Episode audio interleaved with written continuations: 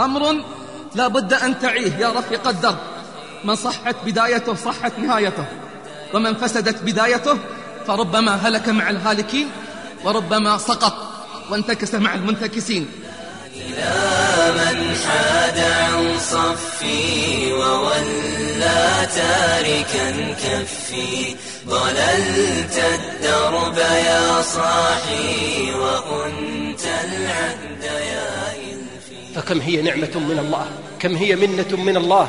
تلك النعمة التي أخرج الله بها العبد من الظلمات إلى النور وأنقذه من مزالق الهوى والردى والشرور. إن هذا التوفيق لسلوك الطريق المستقيم والسير في ركاب الصالحين. إن ذلك كله والله ليس بجهدنا بل هو نعمة من الله تستوجب الشكر والاعتراف بفضل الله. هي منة من الله والله يختص برحمته من يشاء. إن نعمة الهداية أغلى ما يملكه المرء وأتم وأكمل نعمة يمن بها الله عليه. الاستقامة تاج على رؤوس الصالحين. لا يراه إلا المنحرفون. يا رفيق الدرب يقول مطرف بن الشخير رحمه الله صلاح العمل بصلاح القلب وصلاح القلب بصلاح النية. ومن صفى صفي له ومن خلط خلط عليه. وإن من أكبر الأخطاء يا رفيق الدرب أن تنظم الحياة من حولك وتترك الفوضى في قلبك أنت.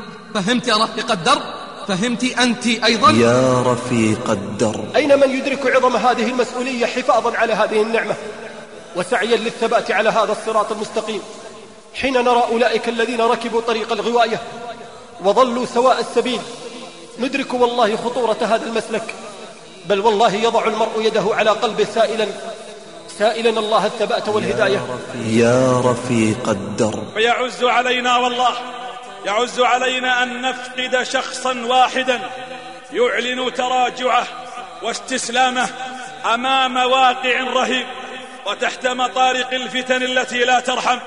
يعز علينا والله أن نرى مسبلا بعد أن كان مشمرا أو حليقا بعد أن كان ملتحيا. والله لن يشعر بعظم نعمة الله عليه بالهداية إلا من اكتوى بنار الغواية. والله لن يقدر منة الله عليه في الإيمان. إلا من ذاق ويلات الفسوق والعصيان من ضياع وحيرة واضطراب. من أدرك هذه النعمة عز عليه فراقها ومن تذوق حلاوة هذه المنة كره مرارة البعد عنها كما يكره أن يلقى في النار. ومن التوجيهات بل من أهمها أخلص تثبت فإنه إنما يتعثر المراؤون والذين لا يخلصون. لابد أن نجعل الله غايتنا. فكم من الأعمال نراها ولا نعرف أصحابها. اقرأ في أخبار العاملين والمخلصين حتى يعرف كل منا قدره. يقول الزاهد عبد العزيز بن أبي رواد رحمه الله وأعترف بأننا إذا ذكرت أحوال السلف بيننا افتضحنا. يقول وأعترف بأننا إذا ذكرت أحوال السلف بيننا افتضحنا. يا الله يتكلم في القرن الثالث. فأي فضيحة لمن في القرن الخامس العشر؟ أي في قرننا هذا؟ قرن الانتكاسات والنكوص على الأعقاب والانشغال بالفتن والإغراءات. يا رفيق, يا رفيق الدرب تذكر قبل أن تمضي قدما في الانتكاسة والتراجع أنك الخاسر الوحيد وأنك ستدفع الثمن غاليا وأنك تقود نفسك إلى مصير غير مشرف ونهاية لا تعتز بها. واعلم حماك الله أنك ستفقد احترام الآخرين. وحتى أولئك الذين تظن أنهم سيفرحون بك بعد عودتك إليهم من رفقاء السوء. ذلك أنك ستكون في أعينهم إنسانا مترددا إنسانا متقلبا. لا تؤمن بمبدأ ولا تثبت على طريق. يا شباب الصحوة فكروا بعقولكم ثم اجتهدوا في طاعاتكم فأنتم والله الرجال الذين تعقد بكم الآمال. فإن من ورائكم يقولها عليه الصلاة والسلام. فإن من ورائكم أيام الصبر الصبر فيهن كقبض على الجمر للعامل فيهن أجر خمسين رجلا يعملون مثل عمله. خمسين رجلا يعملون مثل عمله. قالوا يا رسول الله أجر خمسين منا أو منهم؟ قال بل منكم. أجركم والله أجر خمسين من الصحابة. أنسيتم قول النبي يأتي زمان على الناس القابض على دينه كالقابض على جمر يا رفيق هل تذكر ذاك التبكير إلى الصلاة؟ والمسابقة على الصف الأول بل ومسابقة للمؤذن لأدخل قبله إلى المسجد. هل تذكر ذلك الحرص؟ صار تخلفا وتضييعا. هل تذكر؟ هل تذكر محافظتي على السنن الرواتب؟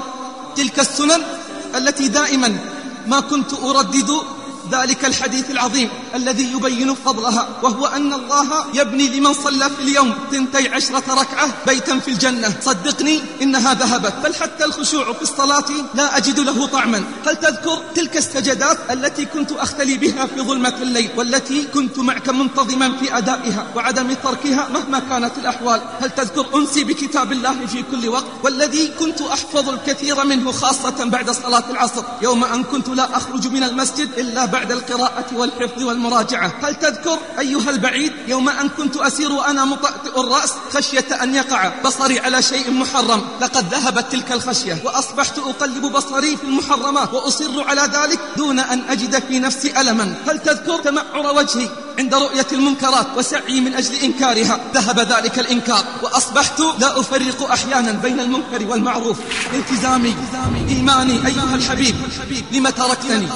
لم تركتني هكذا لوحدي؟ لم ابتعدت عني؟ أقسم لك أنني أشعر بخوف وقلق ولا آمن على نفسي من الوقوع في المعصية بل قد وقعت فيها. أيها الالتزام.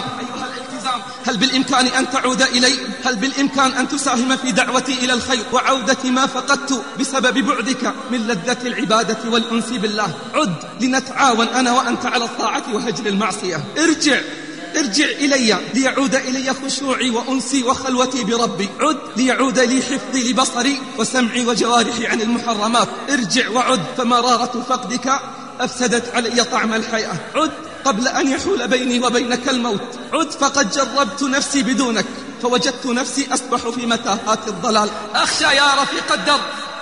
أخشى يا من كنت رفيق الدرب. أنك سقطت. أنك سقطت ورسبت في الامتحان.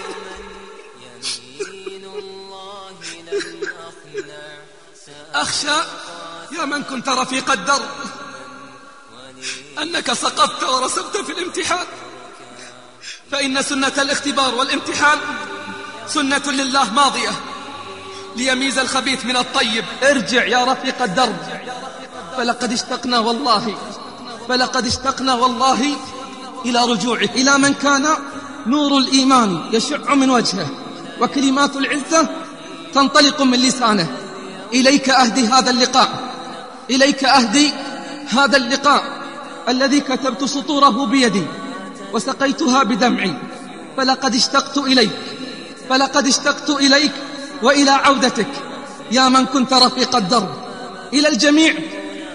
أهدي هذا اللقاء. إلى من قال لي يوما يمين الله لن أقنع سأبقى ثابتا دوما وللشيطان لن أركع. نسيت القول يا صاحي وصرت اليوم مفتونا. فسال الدمع مدرارا وبات القلب محزونا. نسيت القول يا صاحي وصرت اليوم مفتونا فسال الدمع مدرارا وبات القلب محزونا. نسيت القول يا صاحي وصرت اليوم مفتونا فسال الدمع